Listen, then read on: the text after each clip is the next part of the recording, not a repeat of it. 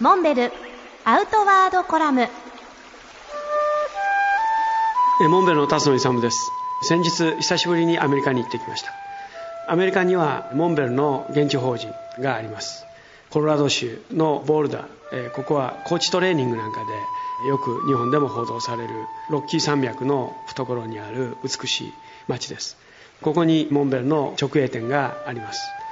今回5年間にわたって開業していたお店を閉めて市街地の真ん中パールストリートモールと言われる一番繁華な場所にモンベルの店を移転するということでそれを確認に行ってきたわけです。ボルダーは相変わらず活気に満ちていました。全米各地からロッキーナショナルパークを訪れる観光客も大勢いましたし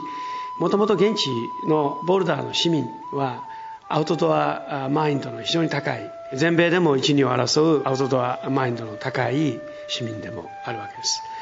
アメリカの国立公園は世界でも最初に開設された自然保護をコンセプトにした保護区ということになるわけですけれども若干日本の国立公園とは趣が違います。日本の場合は誰もが国立公園に無料で入れるわけですけれどもアメリカの場合は入園料として1週間20ドルの料金を支払います。この20ドルの料金を持ってこのナショナルパークの管理運営を行っているわけです、まあ、日本の場合は基本無料ということですけれども山のトイレの問題とかいろんな環境保全の問題とか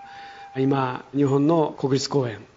もその存続に関して問われているわけですけれども、まあ、一つはアメリカの国立公園のエントランスすなわち入り口というのは非常に限定されていますから管理もしやすいとこういうことになるわけですけれどもたとえ管理がしにくい環境であったとしても料金徴収という概念そういったルール作りというのは工夫をすればできるんではないかと。日本が学ぶことはたくさんあるんではないかというふうに思いました。